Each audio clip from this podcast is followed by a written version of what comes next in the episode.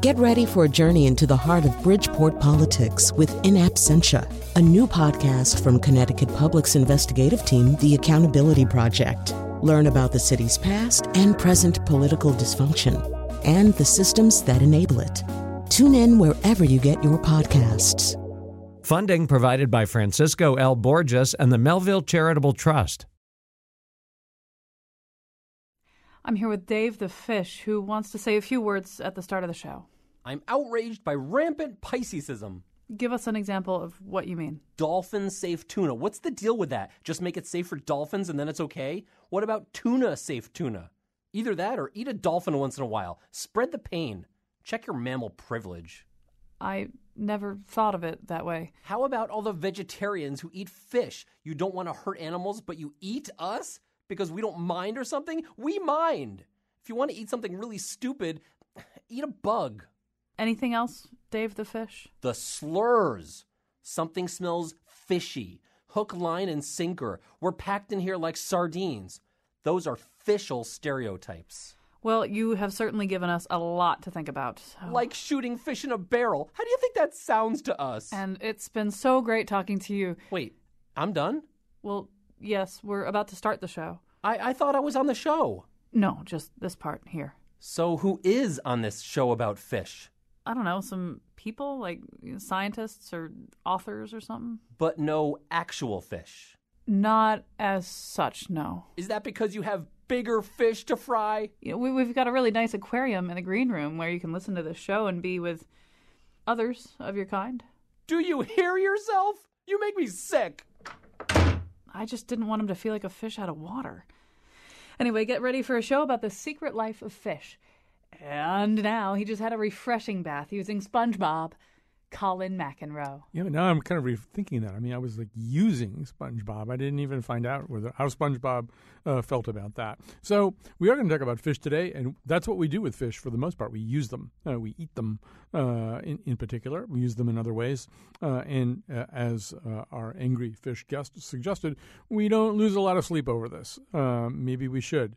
And maybe we would if we thought about fish differently. Somehow or other, on the sort of existential or ontological hierarchy hierarchy. They just don't rank all that high, uh, and people would be a lot less comfortable uh, for some reason or other. You know, I mean, people feel less comfortable about I don't know chickens uh, uh, and pigs than they do about fish. There might be some good reasons for that. There might not. Uh, our guests today are going to help us understand that. So uh, let me introduce them. They're both joining us from NPR in Washington D.C. Uh, Jonathan Balcombe, uh, director of Animal Sentience with the Humane Society Institute for Science and Policy, author of What a Fish Knows: The Inner Lives of Our Underwater Cousins. also there is Nancy Knowlton, the Sant Chair for Marine Science at the Smithsonian's National Museum of Natural Natural History and the author of Citizens of the Sea Wondrous Creatures from the Census of Marine Life. Um, to that point, Nancy Knowlton, I'm going to have you start us off there. Uh, when we say census of marine life, that sounds like maybe a, a, figure of speech for the subtitle of your book, but it's not, right? There was, in fact, uh, a census of marine life, a 10 year international effort. Um, and, and we think of the seas as being, incredibly uncharted and underexplored and, and uh, a world in which we know so only just a sliver uh, of its terrain and its population. Do we know a lot more than that now? How much do we know about who's out there in the ocean? Well, we certainly learned a lot more during the 10 years we spent on the census, but there's still a ton more to learn. It's been estimated actually that maybe as many as 90% of all the things that live in the ocean still have never been studied or even named by a scientist. So, uh, uh, if that's the case, uh, explain what the fish uh, or the the ocean census actually did accomplish. How much? What things did you find out? If ninety percent of it is still sort of atlas obscura. Well, there were a lot of different pieces of the census. Some people tagged big predators and found out where they moved. Uh, actually, some some parts of the to try to find out what used to live in the ocean and how much has gone thanks to the fishing of people and uh, and even efforts to model what the ocean might look like in the future. I was uh, charged with some others to census coral reefs, which is perhaps one third of everything lives in the ocean lives with coral reefs. So it was kind of a daunting task. And what we decided to do was actually just get a try to develop some methods that would allow us to keep doing it after the census was over. So we figured out how to build little underwater condominiums, and we put them underwater for a year or two, and then took them out and actually did the census using DNA. Hmm. Um, well, we're going to come back to that, to the past, present, and future uh, of marine life. Uh, but let's talk a little bit about what we know about what's there uh, with our so called underwater cousins. So, Jonathan Balcombe, maybe one reason that we can adopt a more, you should pardon the expression, cold blooded attitude towards fish, even though I know from your book that not all fish are cold blooded, uh, is that they seem removed from us in the taxonomy of all human life. They seem as though they maybe have less in common with us even than, say, a chicken. Um, so, so what about that? Uh, how close or far away from one another are humans and fish? I think part of the problem with that, Colin, is that they live separately from us. They're less visible than the terrestrial animals. They, they're literally and figuratively beneath the surface. And it's only in the last century, with the advance of technology for underwater exploration and filming equipment that we've really uh, been able to pry more privately into their lives and to witness more. I think another point that needs making here is that fish evolved in an aquatic medium. It's vastly different than evolving in air, and that results in some characteristics that are we we don't identify with as well, or that they may be lacking because they simply don't need them. I, I'm thinking of things like making sounds in air. I mean, fishes make a lot of different sounds underwater to communicate, but they don't vocalize the way we do, and we don't hear them if they're in pain um, on on land. Uh, they also don't blink. Uh, I think if they blinked, we might identify with them more a little bit. Uh, they don't need to blink. They their eyes evolved in an aqueous medium, so they, their eyes are wet all the time, and uh, so, but the science of fish pain and fish sentience, ability to feel their social lives, their sex lives, their their complex uh, ways of living, um, really show that these are complex animals who belong firmly in the among the other vertebrates as, as creatures who we should be concerned about. And that's really the, the primary mission of my book is to is to shine light on on those aspects that the science shows that most people aren't yet aware of. And one of the point, things you uh, point out early in the book is that, at least from a certain gene- genetic perspective, a tuna is more closely related to a human than a tuna is related to a shark. They're an incredibly diverse group of animals. I mean, the fishes outnumber all the other vertebrate species in, in terms of diversity uh, combined. Uh, there are over some 32 plus thousand species, and as Nancy just intimated, there's probably quite a few that we haven't described yet. Um, it's a huge habitat down there, especially the deep ocean, the dark abyss, and so um, there, there's a lot yet to be discovered, and um, there's a great deal of diversity there, and that results in relationships that you just mentioned. I mean, the, the sharks and the bony fishes, the, the, the sort of the cartilaginous versus the bony fishes, are two just distinct groups at the level of birds and mammals. Really, we shouldn't be talking about five major groups of vertebrates. We can talk about six.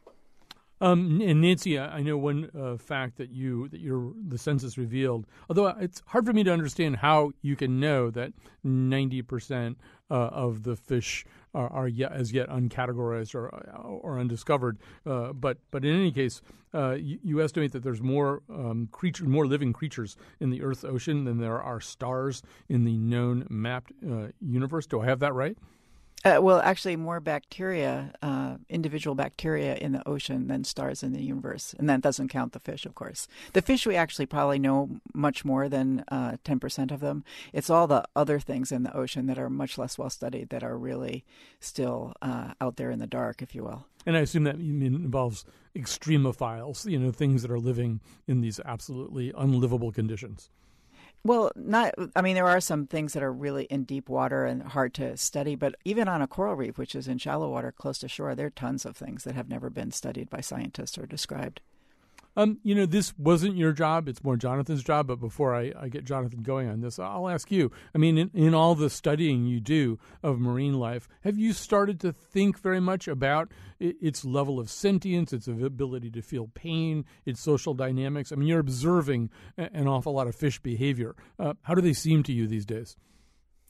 Well, it, I think uh, many different kinds of animals can definitely feel pain in some level. Um, I actually work. Uh, with corals and with shrimp. And the corals, it's a little harder to judge. They'll pull their tentacles in if you touch them.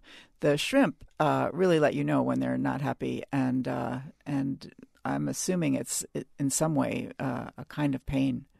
I don't know if they can be self-reflective about pain, but they set, certainly uh, detect something that's unpleasant and react to it. So, so Jonathan, let's talk more about this. Um, we can begin in a lot of, of different places, uh, but one of the questions that's right there in your job title is the question of sentience. So maybe we can begin by talking about what sentience means, and, and then about whether or not it applies to fish. How, how are we using that word when we ask the question, "Are fish sentient?" Yeah, quite simply, Colin, sentience is the capacity to feel. And in this context, we're, we're talking about pain. Uh, I, have written a couple of books about animal pleasure, so it's very important to include that as well. So we're really talking about a spectrum of sensations, uh, be they physical or psychological, ranging from acute pain to acute pleasure. Uh, and everything in between. And the science on fish sentience, uh, as I try to present it in, I think it's chapter two of the book, is pretty rigorous and pretty pretty convincing that as, to support what we really ought to expect to begin with. Fishes are, as I say, they're members of the vertebrate group. They have brains, they have nervous systems, they have the ability to move away from bad things and towards good things in, in meaningful ways, in ways that we can do the same. And there's a number of studies of the anatomy of fishes that show they have uh, nociceptors or pain receptors for for uh, pressure um, things, for um, mechanical uh, insults, for chemical insults, and for heat, for instance. So they have that diversity, and these signals are sent to the brain, and the fish responds in an appropriate way and remembers the experience. And I describe some specific experiments in the book that I think are, are quite convincing that w- really the jury need not be out anymore on whether these creatures are sentient and can feel pain. Yeah, some of the experiments are, are really pretty fascinating. I mean, in, particularly in these instances where fish were injected with different things, different fish were in, injected with different things mm-hmm. that, that caused different kinds of pain in them or different levels of pain with them. And, and in fact, there you, you could then begin to map their reactions, things that they would do in response to. So a fish injected with vinegar will uh, deal with it differently and exhibit all kinds of different pain uh, adjusting or pain reacting behaviors than a fish injected with something else. Yes, one of which is to is to make the choice to go to an area of a of a tank where they've the scientists have dissolved painkillers. In this case, it was lidocaine and uh, for instance, in the rainbow fishes in that study that I described in the book, they they would stay away from the area of the tank that was barren and unpreferred. They like rich areas with places to hide and plants and rocks. But um, the ones who'd been injected with the vinegar, they when they detected that, that there was when they the researchers inject, put put the lidocaine in the other end of the tank, they uh, they and only they swam over to that area because they soon realized they were getting pain relief there. Um, yeah, actually, some of the experiments involving fish and drugs were kind of. I wouldn't have expected such such experiments even uh, were done. There was one where uh, the fish were, uh, I think, uh, being given something that's probably a distant cousin of the benzodiazepams that, that people take to relieve anxiety. But it was it's an anxiety relieving uh, drug. And ex- explain what their behaviors were. Well, uh, that particular one, I'm not sure I remember because so there's so much in my book that I hmm. even I forget some of what's in there. But I, I know that fishes are res- respond uh, as we in in ways parallel to us to antidepressants and anti-anxiety drugs. Uh, in the case of anti-anxiety anxiety drugs, they they they've been found to be uh, less anxious, uh, less they swim around more. They're they're more exploratory. They're relaxed. And uh, I talk about in the book uh, social interactions of fishes, in particular cleaner cleaner client relations on reefs, where client fish wait their turn to be serviced by cleaners, and um, it's essentially food for the cleaners and a spa treatment for the clients. They get parasites removed, but my my hunch is that the, the main reason they go back is not because they're thinking, oh, this will make me more well adapted and be, better able to survive. It's because oh, it feels so good to have these little fishes plucking over me and taking pauses and giving me caresses with their pectoral fins, which they do, apparently to curry favor. So, you know, that's an example of a, of a social interaction that fits the bill in terms of these animals' capacity, not just for pain, but in this case, pleasure as well. Yeah, no, I, the experiment that I was thinking with uh, of I think it involved oxazepam, which is probably pretty close to a benzodiazepam, and the fishes the fishes acted m- less like they were worried about being killed. Right, a lot of things that fish do is to become less active, more still, more inclined to hide. Uh, these fishes fishes became carefree, so to speak. Yeah, it's adapted for fishes to be on the on the alert. Uh, so many fish species release a, an alarm chemical that other fishes can detect, and it makes them more uh, tense and they're they're hiding away. And uh, yes, so you give them certain drugs, and they uh, they they chill. They become more relaxed and less uh, fierce, fearful. Um, by the way, we're talking about fish right now. We're live here in the afternoon. Uh, our number is 860 275 7266. That's 860 275 7266. Now, I mean, one of the reasons to talk about this, obviously, is that, and we'll, we'll talk as we go along about how big a crisis is, crisis this is, but we are, we do know that fish are killed in incredible volume. Uh, uh, in fact, Jonathan, I'll, I'll, let you kind of sketch that out. There are all kinds of statistics. I already did right before the news the one about uh, putting them end to end so that they all stretched the, the fish killed in one year, uh, laid end to end if they were only the length of a dollar bill, bill, would go to the moon and back. But you have some other statistics, no, the sun and back, excuse me. You have some other statistics in there uh, about fish mortality. Well, there have been different efforts to, to quantify, and as you say, it's really very difficult to, to estimate. So they are only estimates, and at the lower end, um, we're talking 150 billion or so a year, and at the upper end, there's an estimate in the, in close to three trillion, two 2.7 odd trillion, and um, it's it's hard to say how accurate those are. So I, I just say somewhere between those two. Um, but what I do try and point out in the book is we're talking about not just things just fish. Uh, it's one of the reasons why I tend to use the plural fishes because they are individuals. Each one is an individual um, who has a life. And uh, I have sections in the book that talk about, uh, as I say, the social lives, but also personalities of individual fishes, uh, both from anecdotes and well, in terms of personalities, you can study it. I don't know if anyone's actually done research on that, but we just had a study coming out showing that archer fishes, for instance, recognize humans by their faces. That you can uh, teach them to push a button to say they re- the, to, when they see a picture of a face, and then you, they compared that face. They presented the fishes with that face versus 44 other human faces, and the 80% of the time the uh, the subjects, the fishes themselves, um, chose the correct face. So they recognize our faces. They're very alert. They're very aware. They're discriminating. They have preferences. They can make choices. Um, all, for all these reasons, we're talking about um, individuals, and I think the individualization of fishes is something we need to start doing. Um, Nancy Knowlton, that might run a little bit uh, contrary to a census simply trying to catalog uh, what fish there are out there. But before we get to that, um, maybe you could just say a little bit about how you see the fish population issue. We hear a lot about overfishing now. One statistic is there's there were six times as many fish in the sea in 1900 as there are now. Uh, I know that wasn't necessarily the purpose of your fish census, but what did you learn about fish stocks in general? Well, as part of the census, there was an actual effort to figure out what used to be in the ocean. And you can do that in all sorts of interesting ways. You can read pirate reports and historians and look at old menus and uh, and look at archives that were kept by companies in terms of the number of fish they took out. And so, for just just to make it graphic, it, when people used to go to Georges Bank and fish off the coast of New England, used to be able to scoop cod out of the water with baskets and now their uh, the f- total fishery has collapsed. So it's we've taken a lot of fish out of the out of the water.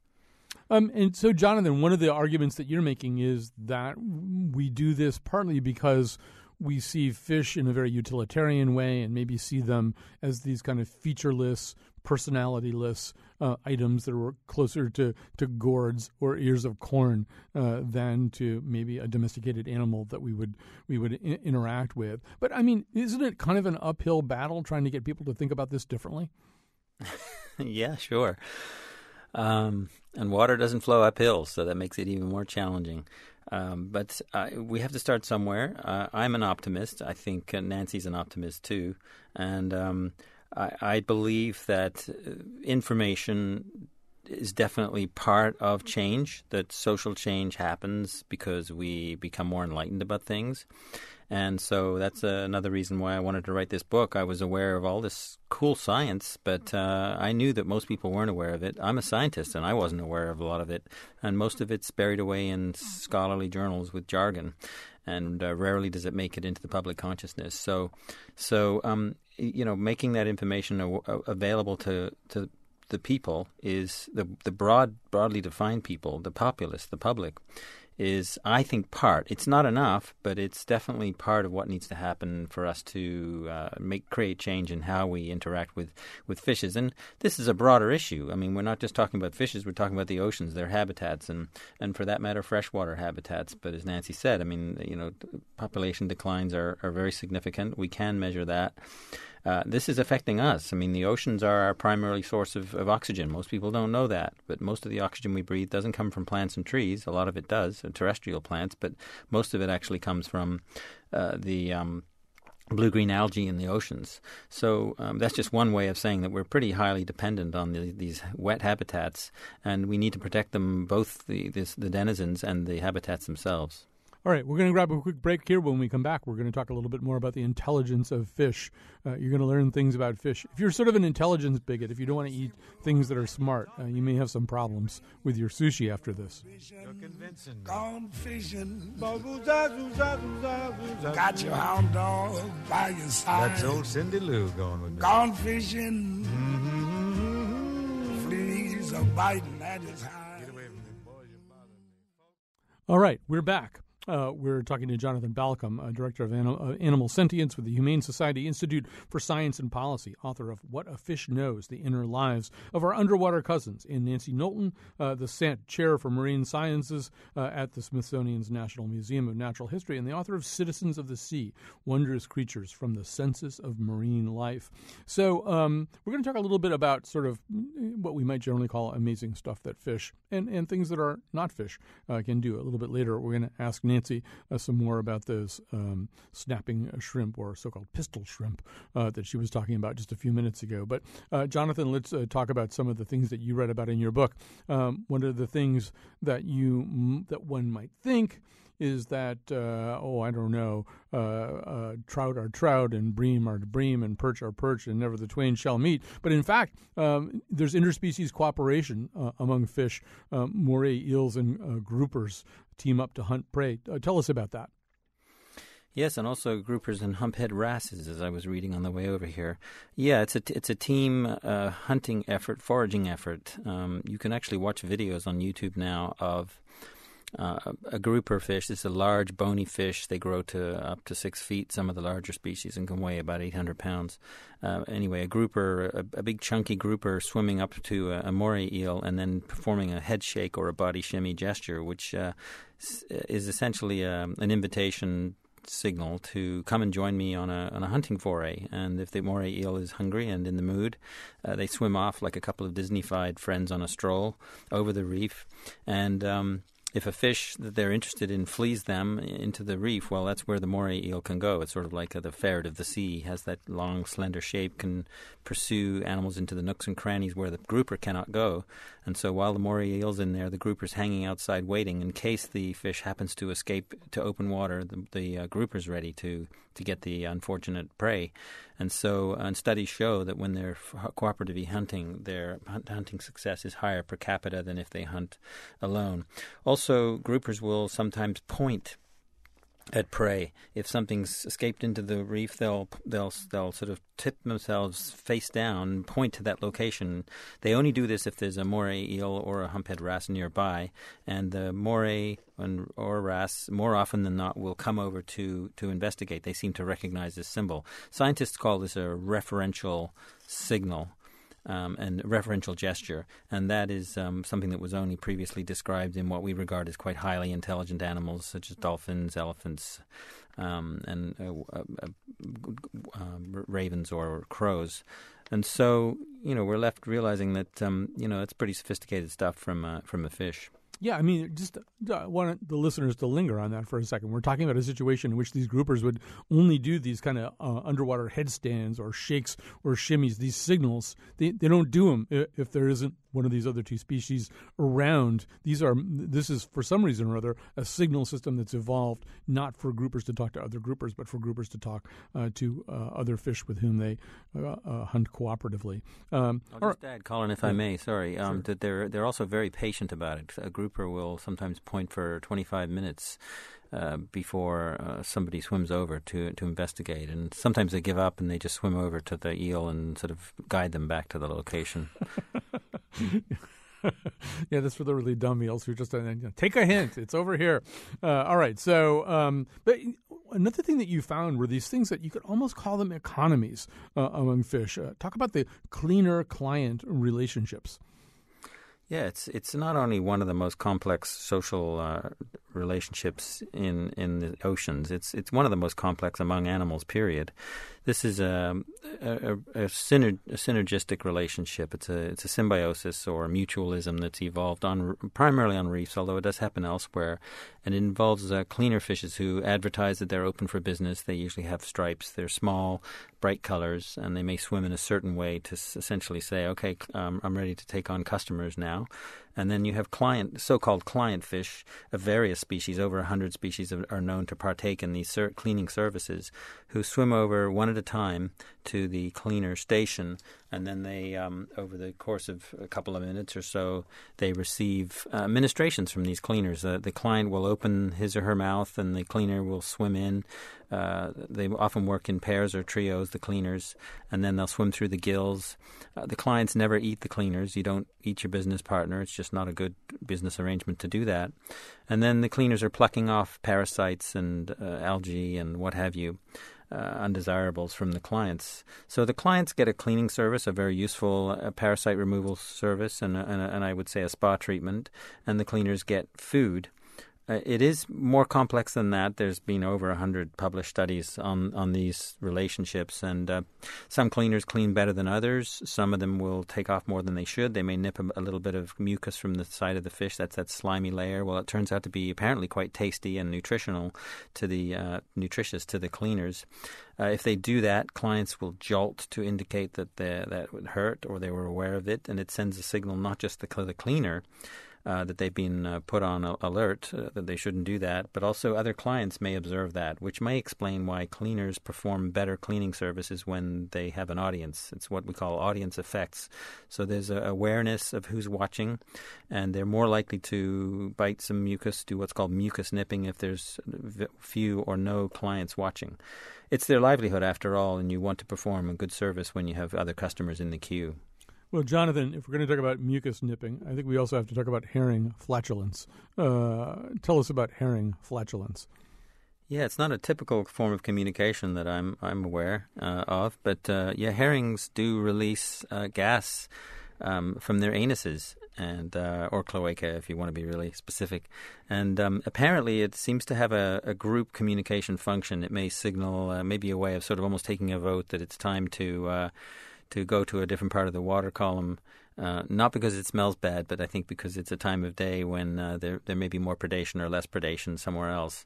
And so the scientists who first described this about 10 or 12 years ago um, couldn't resist um, calling it frequent repetitive ticks. And I'll leave it to the listener to create the uh, the abbreviation of that. Um, but uh, anyway, it's it's a it's a quite unique form of communication all right, you just made one of my producers, Jonathan McNicol, very happy. Um, all right, so Nancy Knowlton, uh, I, I, know one of the uh, areas of your uh, fascination and study uh, is sharks, and it does seem as though the shark, uh, um, perhaps alone among all fishes, has achieved a kind of better or different profile.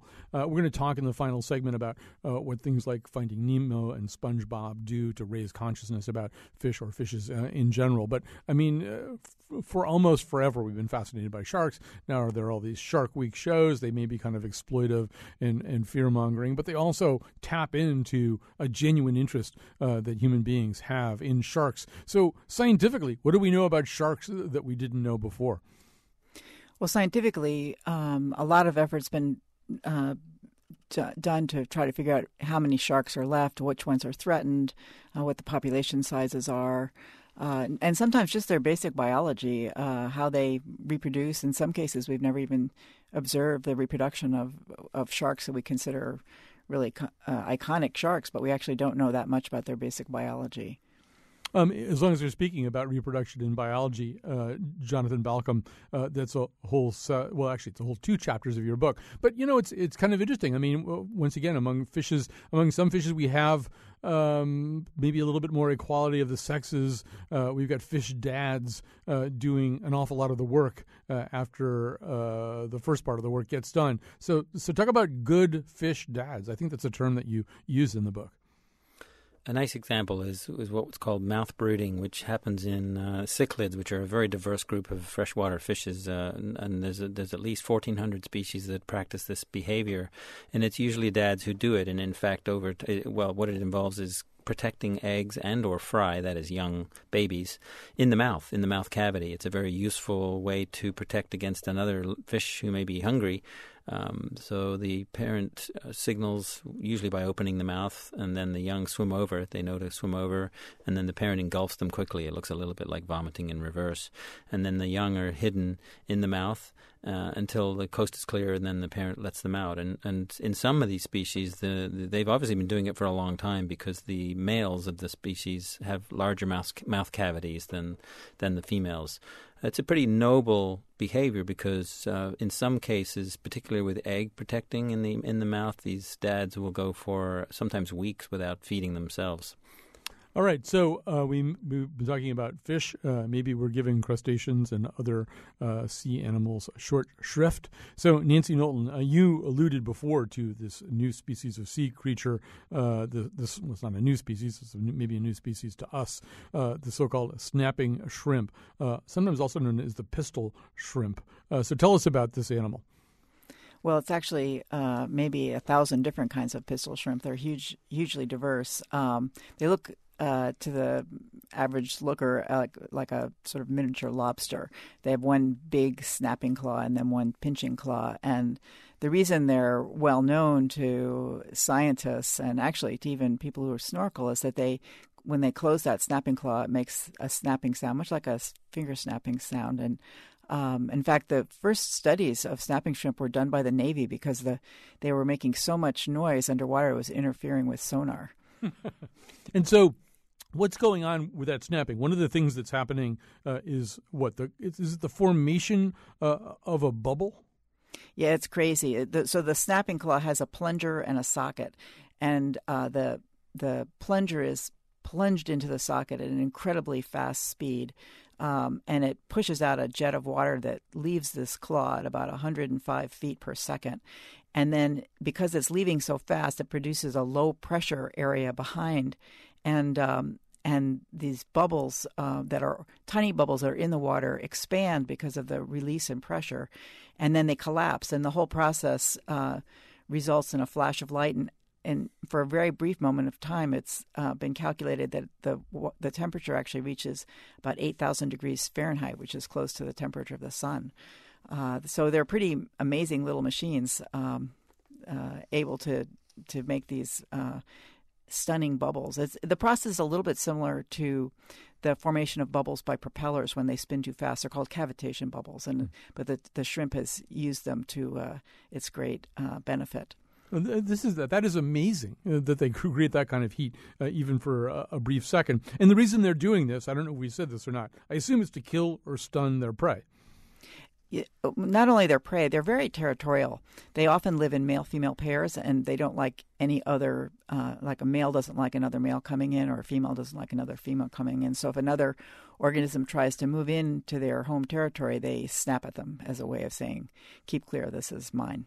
And and these are little tiny things, right? And do, not they live in sometimes in some circumstances? Some of the species live inside uh, sponges. Yes, some of them do live in sponges. In fact, the ones in sponges are pretty cool because they some of them uh, live like honeybees. They have a king and queen that do all the reproduction and a whole cast of workers. And in fact, when the sponge that they live in is invaded, some in some species they actually snap in unison, so that all the all the workers in the sponge go snap, snap, snap together. And Jonathan described some cooperative hunting uh, with the moray eels and groupers. There are other kinds of symbiotic relationships with these little tiny shrimp, right? Don't they uh, cooperate or at least have symbiotic activities with uh, gobies and, and, and, other fish? Yeah, there's a whole group of them that uh, live in pairs with goby. So a goby will uh, they dig the burrow, and the goby uh, sits on the outside and tells them when it's safe by uh, by being calm. And if the goby, goby dashes back into the burrow, the shrimp knows it has to hide as well. But the shrimp are doing all the heavy lifting. All right, we're going to take a little pause here while you absorb uh, all the incredible stuff that we just told you about.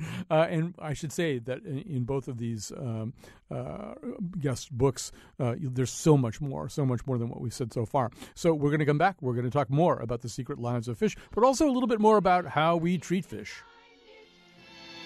He flirts with every lady fish as she goes swimming by.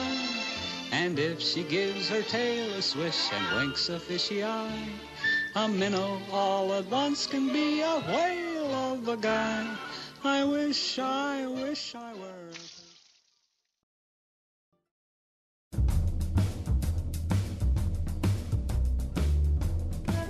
Don't swim away. We'll be right back with more Fish Tales. Today's show was produced by Josh Nilaya and me, Chion Wolf. Greg Hill appeared in the intro and tweets for us at WNPR Colin. Our interns are Esther Shitu and Adriana Smith. The part of Bill Curry was voiced by Albert Brooks. For show pages, articles, and excerpts from the classic Fugu episode of the Food Schmooze, go to our website, wnpr.org slash Colin. On tomorrow's show, the Benedict Arnold you never knew. And now, back to Colin.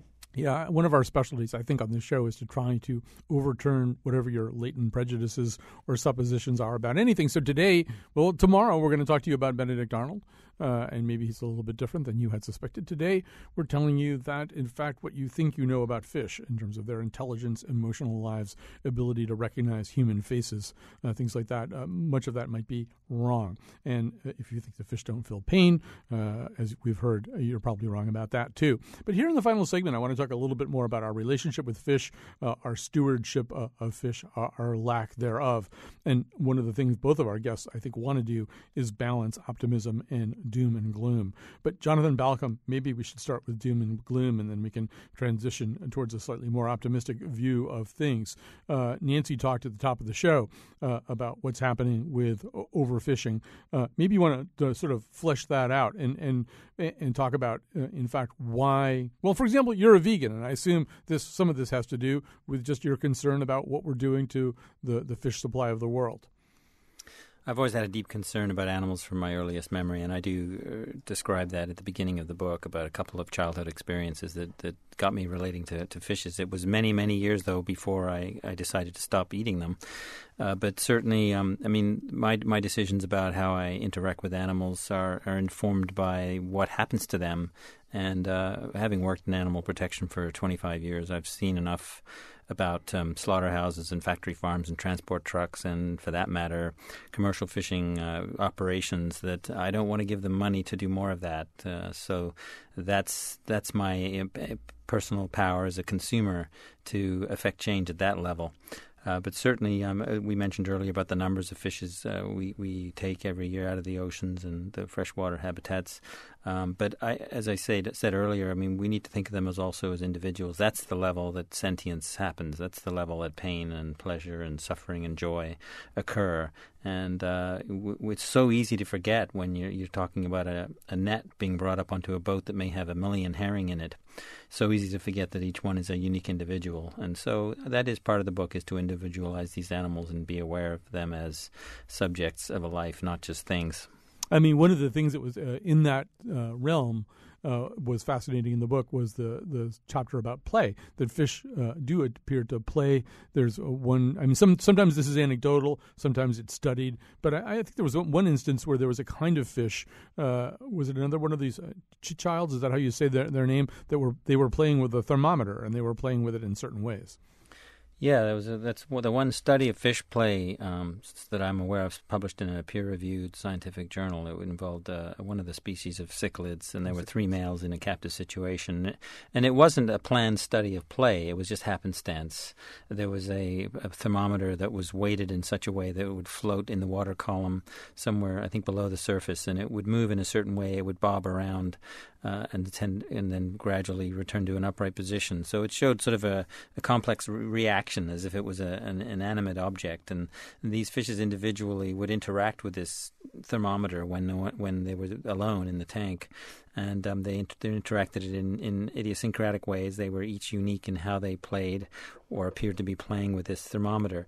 You know, is it fun? Is it is it boredom relief or is it both? I, th- I think they're not exclusive ideas.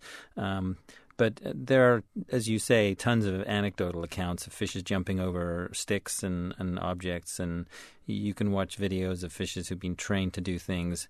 Uh, in in the case of training, I think we should be guarded about whether that's true play, whether there's an emotional uh, component there that's playful. Uh, but I think when you see wild fishes engaging, uh, or or captive who are maybe bored, um, that may be a more compelling example of what what we would define as play. Um, yeah, there's a. I won't even try to re- recreate it, but there's a, an amazing anecdote in the book about uh, some cats and a fish uh, in a house that have developed a game that involves uh, the cat sticking out its tongue so the fish can bite it, uh, and this goes on again and again and again without the fish actually being eaten by the cat. So uh, you can make of that what you what you want. So um, Nancy Knowlton, uh, we're going to go back to some of the more alarming and depressing parts of this, particularly as regards factory fish farming, but or fish farming. but you call yourself an ocean optimist, and this is actually a movement. Tell us about ocean optimism. Yeah, so I began uh, thinking, trying to think about uh, getting away from doom and gloom when I was teaching students at the Scripps Institution of Oceanography, because I started thinking of the program we were running sort of like uh, medical school for the ocean, and in medical school, students aren't taught how to write obituaries of of their patients, and yet I felt what we were doing was training our students to write ever more refined obituaries of nature. And so I started in a sort of a beyond the obituaries program where I'd get people together and talk about what was working. And this eventually grew into uh, collaboration with people around the world. We launched a Twitter campaign uh, about two years ago on World Oceans Day in June of 2014. And uh, in the last two years, that Twitter campaign, hashtag Ocean Optimism, uh, has reached um, almost 60 million Twitter accounts. So it's just taken off amazingly uh, well. And what people the great thing about it is that people use it to flag stories about what's working in ocean conservation. And in fact, uh, more even more recently, we've expanded uh, to hashtag Earth Optimism, and the Smithsonian's going to be holding a global Earth Optimism Summit on Earth Day weekend 2017. So keep tuned for more good news. So, and sometimes against our best efforts, uh, the world rebounds. Our best efforts to to mess things up. Um, uh, the situation in the Bikini, Bikini Atoll in the Marshall Islands is kind of fascinating. That's where we, of course tested numerous atomic bombs in the 1950s. Nancy, what's happening there now? Well, the the reefs in, in, in the atoll have come back, and uh, in fact, in general, nature, if you leave it alone, I mean, lots of things bad happen just naturally. Hurricanes, for example, do a lot of damage, but natural uh, populations of uh, individuals, the ecosystems, they they have the capacity to bounce back. If they didn't have that capacity, they wouldn't be around today. Uh, and so, really, what you need to do is just leave enough sort of breathing space, if you will, for these populations and ecosystems to recover. And uh, fish actually are, are, are are some of the best examples. If you uh, and perhaps not surprisingly, if you stop eating all the fish in a place, they the numbers do come back. And we actually have some good optimistic stories, even about sharks, where the news used to be so grim. And it's partly a combination of um, people realizing that sharks are much more valuable alive. For example, to the country of Palau, where a, a live shark over the course of its lifetime um, brings in close to $2 million from tourism income, whereas a dead shark is worth only $108. You can do the math pretty easily on that one. And and then there's been an enormous surge in popular interest in sharks. So we've gone sort of from the Jaws mentality uh, to one where actually uh, there was a great headline in the New York Times uh, from Cape Cod uh, shark watching tourism, and the headline was that they're going to need a bigger tourist shop um, because of the surge in tourism. And even uh, in popular media, for example, there's a Twitter account called uh, Mary Lee Shark. She has almost 100,000 followers. That's a lot more followers than I have. And, uh, you know, on the two years ago in the Super Bowl, uh, the left shark totally upstaged Carrie Katy Perry. So there's a lot of popular interest now in sharks, and we seem to be at a tipping point or turning point for the, their recovery. They've still got a lot of problems, but but the whole public perception has radically shifted in the last 10 years. Um, although I think it's also fair, I'm so glad we mentioned Left Shark. Uh, I didn't want that uh, moment to pass without that opportunity. But Nancy, I mean, there's sort of a back and forth about this. I mean, you've got the sequel to Finding Nemo coming out in, in just a very short time, and and that's great. Except that I mean, it personalizes fish. It gets people to do something that Jonathan wants, which is maybe to think about fish as individuals as, as opposed to just mem- mass members uh, of a species. But in fact, a lot of these species, even the ones featured in the movie, uh, are endangered. And I'm not exactly sure what the impact is if people want to, say, own the fish they see in the movie. Well, certainly there was some concern when uh, Finding Nemo was uh, aired that pe- that pe- there would be a lot of overfishing of uh, anemone fish because that's the the hero of Finding Nemo, and I think there's some similar concerns uh, for this new movie as well. But I, in the in the big picture, I think there's no question that getting people to relate to organisms as individuals and see and get a feeling for their personalities is is good um, every every step you take, they're always they're always a combination of upsides and downsides. But I think making people aware of the beauty of the ocean and the and the humor and the wonder, all those things uh, makes gives people a stake in protecting the ocean. Uh, Jonathan Balcombe. On the other hand, there's an awful lot of ways in which culture reinforces reinforces the idea of fishing. Fishing, as you've pointed out, it's the one activity like that that you still see in advertising or even in the the uh, the iconography of various companies. Is it DreamWorks that has somebody fishing uh, off uh, a crescent moon, something like that? We're going to play a clip for you. This is uh, Glenn Beck, always a source of enlightenment, talking about some, I think, unfounded rumor that uh, President Obama's new oceans policy would result in the banning of sport fishing. Andy Griffith Show. Seemingly, when life made somewhat of sense, and I know life was never really like this all over the country. We're a country that's always had our problems. But a dad and his son going out to fish. Well, enjoy that while you can, because it looks like special interests once again are trumping common sense. A new report out today says it's a move to appease the environmental groups without your consent, done in darkness by executive order. The report claims that Obama will no longer listen to the public as he tries to prohibit U.S. citizens from fishing. Yeah, apparently some environmentalists want to save the fish. Forget about the freaking fish. People are losing their rights. Who's more important, the fish or you? Well, uh, different people might answer that question in different ways, uh, and we can't count on Glenn Beck to make uh, any sense out of life for us. But Jonathan Balcombe, uh, he do, he is sort of kicking up against one thing, which is there's a sentiment, sentimentalization uh, of the idea of taking fish, right? Uh, of going fishing. Yeah, you do see it sort of gratuitously in ads, and um, you know, fishing. We need to see it for what it is. Um, if you try and imagine a Budweiser ad with a deer shot through the face and reeled in on a rope, that's essentially what happens to a fish when they're caught, and that's before the hook's taken out. Um, you know, I try to meet people on wherever they're at, and I know a lot of people love fishing. I did some of it when I was a kid. Um, fishermen can use barbless hooks, or they can render a barbed hooked barbless with a pair of pliers. That's a that's a good first step. Uh, you you know, I, there's a lot of other challenging ways of interacting with nature. I, I, like trying to see as many birds as I can when I'm out, for instance. So uh, you know, but I, I do want I want to go back to optimism though because it's very important to end on an optimistic note, and I, I seek to do that in my book. I mean, there's a million of act, acts of kindness going on out there for fish these days. Uh, just one guy I know, a retired ichthyologist, Mike Howell at uh, Samford University in Birmingham, Alabama, who invented a teaching photographic tank where it's a V-shaped two panels of pla- of glass and you catch a fish in the field, you can put some water in there, put the fish in there. The fish is essentially immobilized for a couple of minutes. You can take very detailed pictures, and you can usually key the fish out to the level of a species or or, or family, and then you put the fish back in the water. And he estimates that uh, several several thousands of, the, of, those devices have been sold so far, and he estimates some, uh, over a million fish have been saved. So there's a lot we can do to help fish. We don't have to be harming them. All right, so fish watching, basically. Um, all right, I guess we're going to stop there. I will say very uh, briefly that based on everything that you just heard us say, you might think, well, maybe one of the solutions, at least in terms of the uh, comestible fish, uh, would be to farm them. Uh, I would recommend that you read the chapter in Jonathan Balcombe's book, What a Fish Knows, that's about farming. I don't eat farmed fish anyway for a whole bunch of different reasons. And now that I've read that chapter, I really don't eat farmed fish.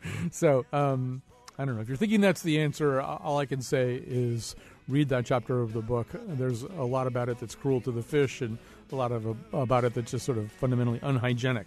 But you probably knew some of that. I want to thank uh, Josh Nilaya for uh, coming up with this idea for this show and producing it. Uh, to I want to thank Chion Wolf for all of her great production work on it, including the music that you're hearing right now. And we most especially want to thank our two guests. Nancy Knowlton. She is the Sant Chair for Marine Science at the Smithsonian's National Museum of Natu- Natural Natural History. I couldn't even say it. Uh, and of course, Jonathan Balcombe. His book is "What a Fish Knows: The Inner Lives of Our Underwater Cousins."